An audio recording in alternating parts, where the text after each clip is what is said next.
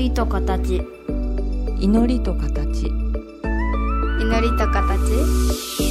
りと形。この番組は真言宗僧侶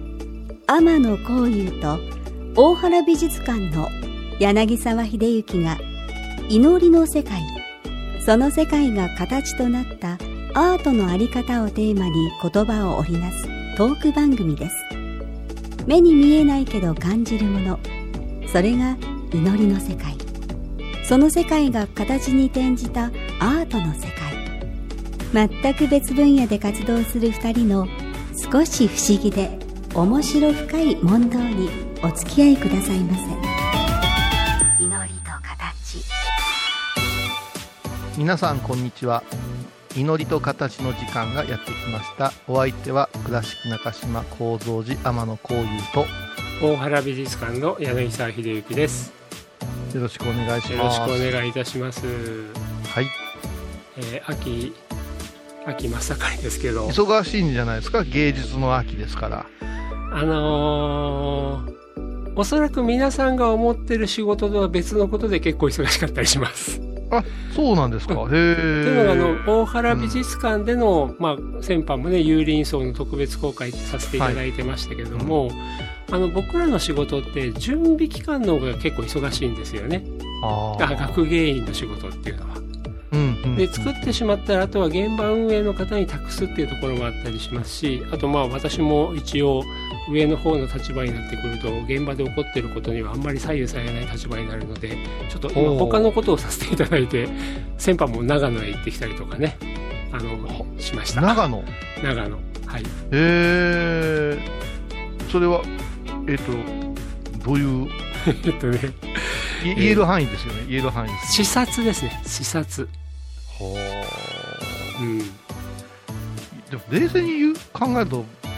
私のような僧侶は視察ないね。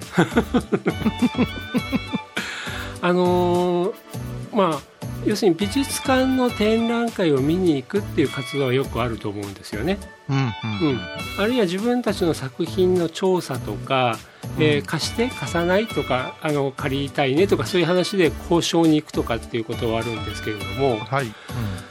今回はですね美術館から離れた場所でどんな今素敵な活動をしているかっていうのを回らせていただくっていう視察でした。いや美術館から離れた場所っていうイメージがおのおの違うと思うんですけども、そうですよね。ですね、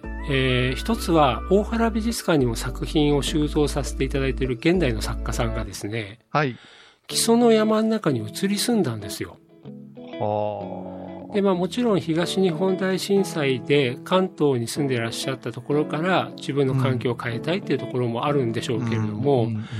一方都会に暮らして作品を制作をして美術界隈の中だけでそれを見てもらうっていうことがどうなんだろうっていうのを考えた時に、思い切って木曽の山中に行って美術館なんて行ったこともないとか、油絵だって見たこともないとかいうような人たちの中に入ってみて、でもそこにはそこのコミュニティのあり方ってあるじゃないですか。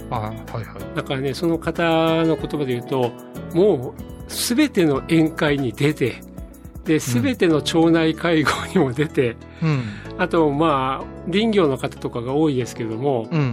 ゴルフ大会とかいろいろあるのもすべて出て、参加して、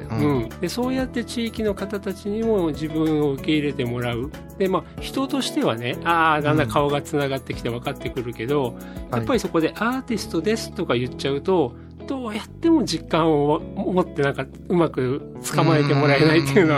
は、よくわかる。で逆に彼にとっては美術大学を出て美術関係者とばっかり付き合って画廊で展覧会してっていうところとは全く違うところで、そうやって地域の方たちとの交流をする中で、アートの形をもう一回考え直したいとかっていう活動してるとかね、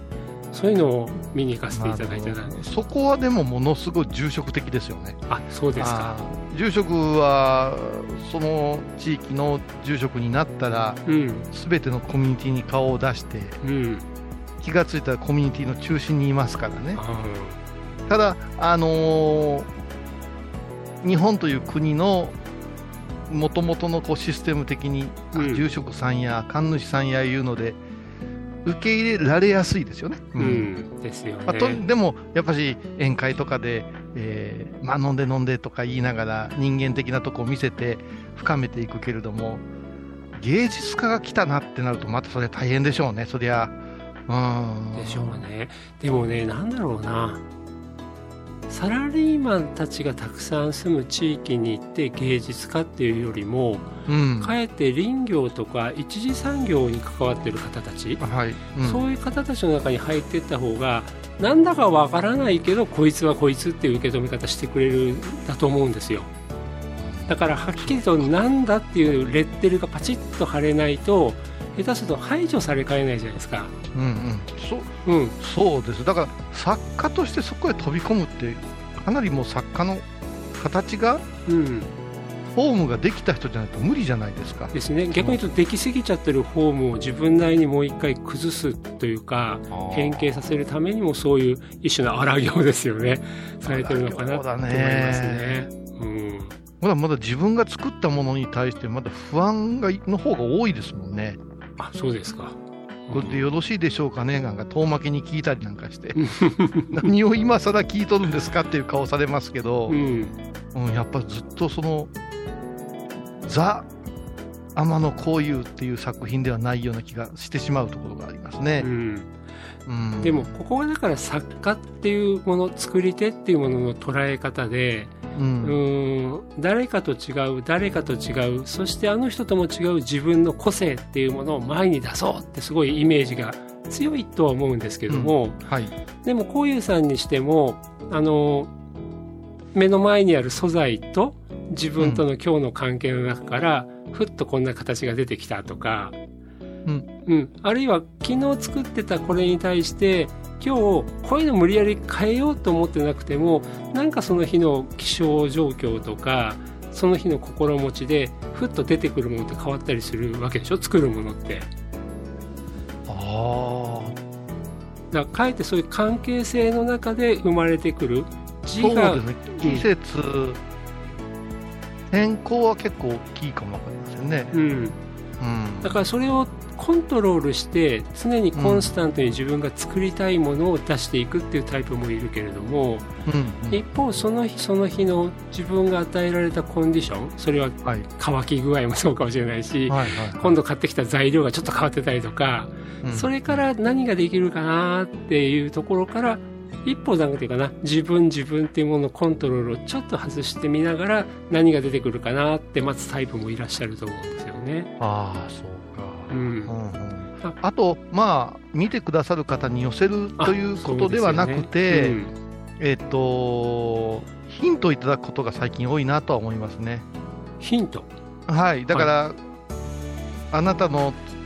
こう作風でこういうものを作られたらどうな風になるんでしょうねみたいな言われて、全く自分の頭の中になかったものがポーンと放り込まれて、例えば生物的なものばっかり作ってきたのに、急に飛行機とか船とかね、を作ったらどうなるんですかねとか言われた時に、もう考えてもなかったし、欠けてるわけではないけれども、もう作るということは1ではなし0の状態の時があって、やたらそれが今度気になりだして、やってみるとすごく楽しかったねっていうこともある。なるほど。まさにやってみたら楽しかったねっていうところが大事なのかなと思って今お伺いしてたんですけど、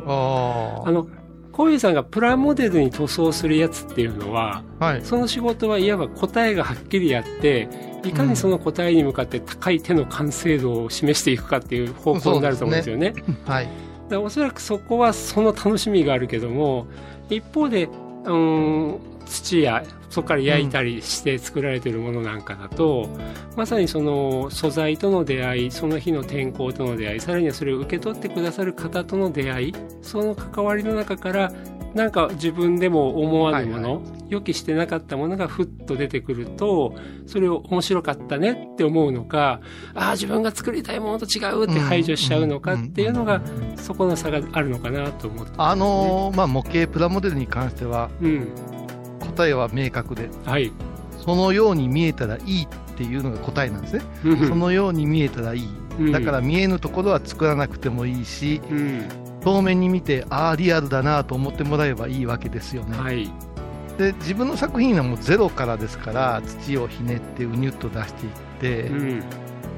何に見えるかいうところから始まっていくんですよね、何に見えるかで言い切りますよ、こっちは、金剛力士像のアウン像であります、はい、これがアウン像ですかって言われたら、昔はぐらついてましたよね、アウン像に見えませんかねなんて思ってたけども、アウン像でありますってもうどんどん厚かましくなっていくわけですよ、キャリアを重ねると、はいはい、そうするとみんなの頭の中が動き出すようなところがあって、次から次へとみんなの頭の中に想像力が造形してくれてるところはありましてね、でポロッと出てくるんですよね、雷神を作られたらどうなるんですかとか、風神を作ったらどんなお顔になるんでしょうかねとか言われて、ですぐに作んないんですね、ちょっと遠回りをしてまたプラッと作った時に、忘れた頃に風神じゃんみたいな格好で喜んでもらえることはしばしばあるので、なんだろうね、流れに合わせてるようなところかな、イレギュラーとも違う、だから流れに合わせるし、レギュラーっていうかルーティンの型ってわけでもなくて、ふっとお呼びがかかって手また動かしてみようかな、こっちにやってみようかなとか、そんな感じでしょう、私の場合は対策言うても10日ほどあればできますんで、何年もかけて作るもんではありませんから、数を作っていく中で発見があると思ってるから、なるべく発想から完結までを早くしようというのを、このスピード感はすごく大事だと思ってるので、だから秋に思ったら秋のうちに作っときたいなとかいうのはあるんです、ですよね。だから1個のものを作るのはもう発想したらポンと作るけど、でも例えば風神様作ったで、そこでとりあえずその時の自分の答えをちゃんと出しておくってところはすぐやった方がいいけども、それがまた次の年になったらまたふっと、そういえば風神様やろうかな、作ろうかなってなった時に、またその時の出す答えというのがちょっと変わってくるわけでしょ、そう、だから最初の話にあったように季節と気候、季節と気候ですよ、天候ですよね、だから台風が来る時の風神と、春のそよ風の風神はちょっと違うだろうなとかですよ、で造形だけではなし色味が違ってみたりとか、やっぱり作り手の方に、変化が現れるので、そういう意味では1年365日の春夏秋冬が楽しいのはやっぱし日本でやらせてもらってるっていうところでしょう、ですよね、私、まさにそういう自然のありようとその時の自分の関係性の中からできてくるっていう作り方に、小遊さんは、よしとするというかな、やられてきてるわけですよね、だね、最初の基礎に行かれた現代アーティストさんなんかだと、例えば本当に東京で見ている社会の在り方とかコミュニティの在り方とか、人々の暮らしの在り方だと、基礎に行ったら全然違うし、そうすると自分がそこの関わりの中でおのずと自分の表現というのも変わってくる、あと自然の変化も全然違いますよね、でもそんな思ったよりも、だから私はこうだって声高に主張する、私はっていうタイプの作家さんなのかなと思っていたら、いや実は全く逆だった、いやでももしかしたらそういう癖が自分の中にあるの分かってるから、あえて違う環境に自分を置き直してみたのかなとかね、そんなことを考えながら長野まで行ってきてました。ちょっと一曲入れさせていただいてもよろしいですか？はい。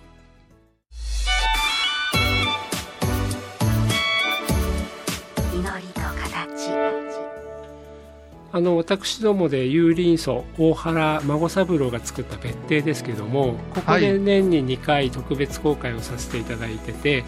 今回マティスの作品を並べさせていただいたんですけども、私不在の時、まさに基礎にいてた時だったんですけども、小井さんいらっしゃっていただいたようでありがとうございました、私が有林荘を視察してきましたありがとうございました。視察の結果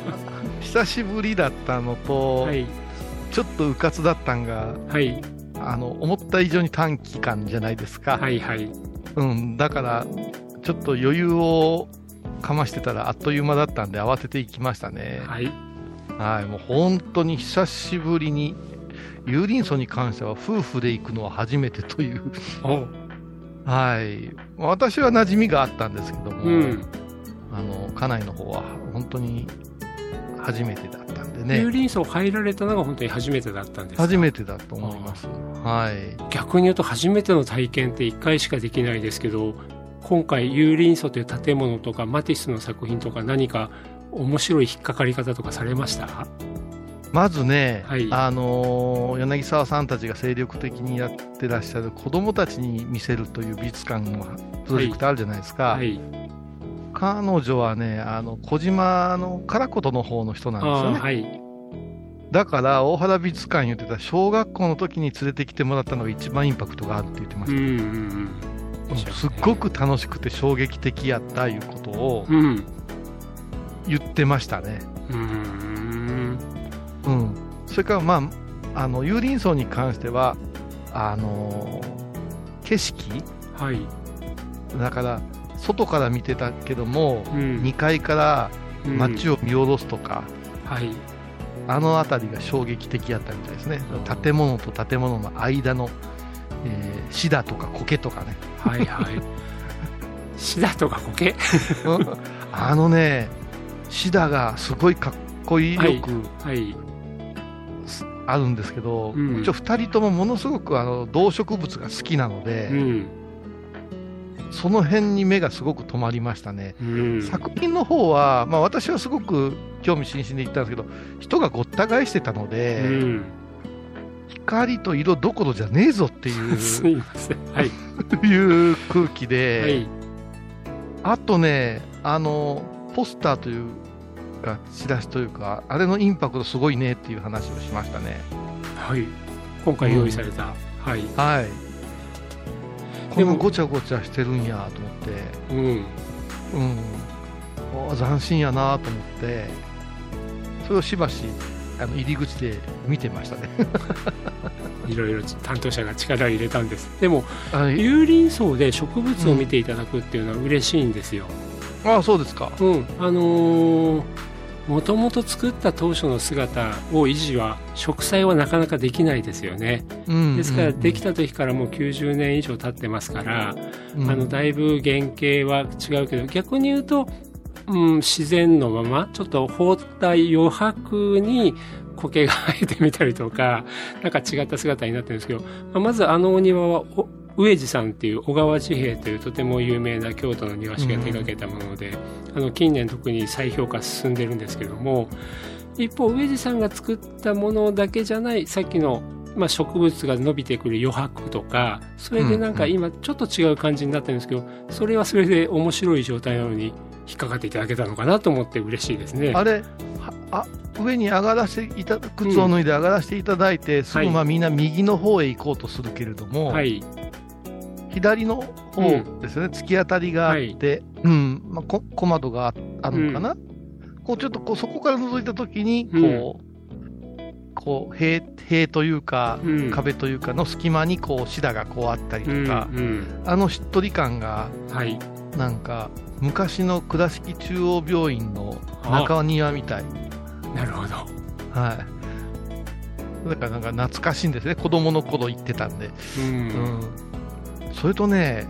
有林荘ではなしに小島館ですね。あ、はい、また行ったんですよ、はい、山出さんはいで、まあ、もっともらしく私が説明しましてね、うん、そしたら彼女はね一番後ろへ回り込みましてね、はい、後ろ髪がものすごくかっこいいなるほど気持ちいい言うて、うん、珍しく写真を撮れと言いましてねの写真撮りましたよ、うんうん、作家さんすごい喜ぶと思います。ああそうなんですか、うん、後ろ髪とかそういうところすっごい気を使って作ってますからじーっとこう仕上げたい人なんですね、はい、ジムでも何でもだから、うん、物で紙でも折りなさい言うたらきちっと折れる人なんですよ、うんうん、だからこの後ろの綺麗な仕上げが、うん、スカートを生かしてるねって言ってね、うん、もう珍しいしばらくねため息つきながらね見とれてましたよ、うん、ありがとうございます、でもね立体作品って、はい、まさに四方八方から見てほしいんですよね。そうですよね。本当だ。それはぐるりと見るだけじゃなくて本当は高いところや低いところからでも見てほしいんですけども、作家はそういう作り方をしている。あとさらにそこに光が当たると同じ作品がそこにあっても当たる光で立体って全然見え方違うわけですよね、うん、だからね今回真後ろに回っていただいたでさらにそこで紙の形に気づいていただいたっていうのも嬉しいですし、多分おそらくいろんなところからそして目を凝らして近づいたりちょっと離れて全体を見たりとかそういういろんな形の要素っていうのを見つけてくださったんだろうなと思うからぜひ皆さんにもそう立体彫刻を見てほしいですね。いやだから大きさの意味があると思うんですよね、うんうん、大きさの意味は、はい、あれより5メートル大きいか5メートル小さいかでまた違うかなと思うと、うんうん、やっぱし絵とは違う面白さ、うんワクワク感があるなと思ってね。よくね私作品について皆さんの作品をつなぎするときに、うん、作品は多様な情報体ですよって言い方するんですよ。多様な情報体、うん、でね絵だとすると多くの方は何が描かれてるかっていう観点で見る。で今回の矢野部さんの作品だったら、うん、女の子とか可愛い女の子とか何が描かれているかっていうものをまず入り口として見ちゃうけれども、はいうん、一方でどう描かれているかそれがどんな材料でできているかっていうことも含まれますけども色は形は素材感はって少し分けていくんですね、うん、でそうするとたとえ1枚の絵でも縦横のサイズ比とかね塗り方とかね、はい、額縁とか、うんうんうん、見ていったらいくらでも観察するポイントってあるわけですよ。ありますね、うんうん、でそれがちっちゃいものでも大きいものでもその情報量は、まあ、いろいろ変わるけれどもやっぱ本当にどんな作品でもいろんな見方があるから見る人にとってどこが引っかかる入り口になるかって全然違うわけですよね。いや私の専門床ではどうしても仏像になってしまうから、うんはい仏像を後ろから見るっていうことはあまりなくてそうですよね、うんはい、で高野さんは空海様が仏像を後ろから見るようにっていうことで、うん、根本大塔などを作られておるんで、はい、後ろアングルも拝めるんですよ、うん、それがまず一つ今回の矢野さんの後ろから見れるってすげえ造形がっていうのと、うん、もう一つねこれあと何年ぐらいで風化すんのやろうとかそういう見方をしてしまう、うん、ところがあるんですよね、うん、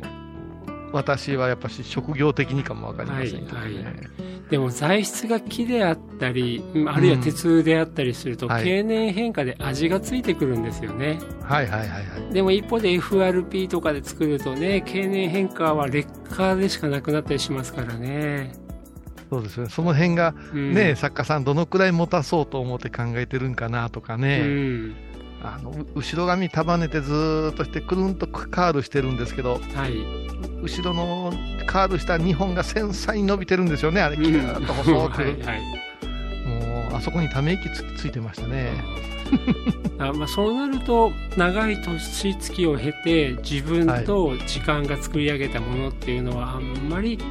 一種断念して今自分が作り上げたものをここに置くっていうタイプの考え方になるんだと思うんですよね。なるほど、うん、でもそうなった時にでもやっぱりドキュメントは残したいなってなると最近は 3D スキャニングってできますから、サンシスターもおそらく空間全体の 3D スキャニングしてそのものではないけどデジタルデータとして残していくっていうことになると思います。今もう、ね、そうか、うん、それができるようになったんですよね。なったんです。だから皆さん使えますね。データ大きい、でもそうなると今度はオリジナルとそういう複製データとの差は何なんだとかね、それをまた受け止める我々がオリジナルと向き合う時と複製データと向き合う時とどうなんだっていうような話がありますけども、もう今日は時間となりましたのでまたこんな話をさせていただければありがたいです、はいはい、ありがとうございました。はい、ありがとうございました。今回のお話いかがでしたか？祈りと形は毎月第1、第3木曜日のこの時間にお送りします。次回もお楽しみに。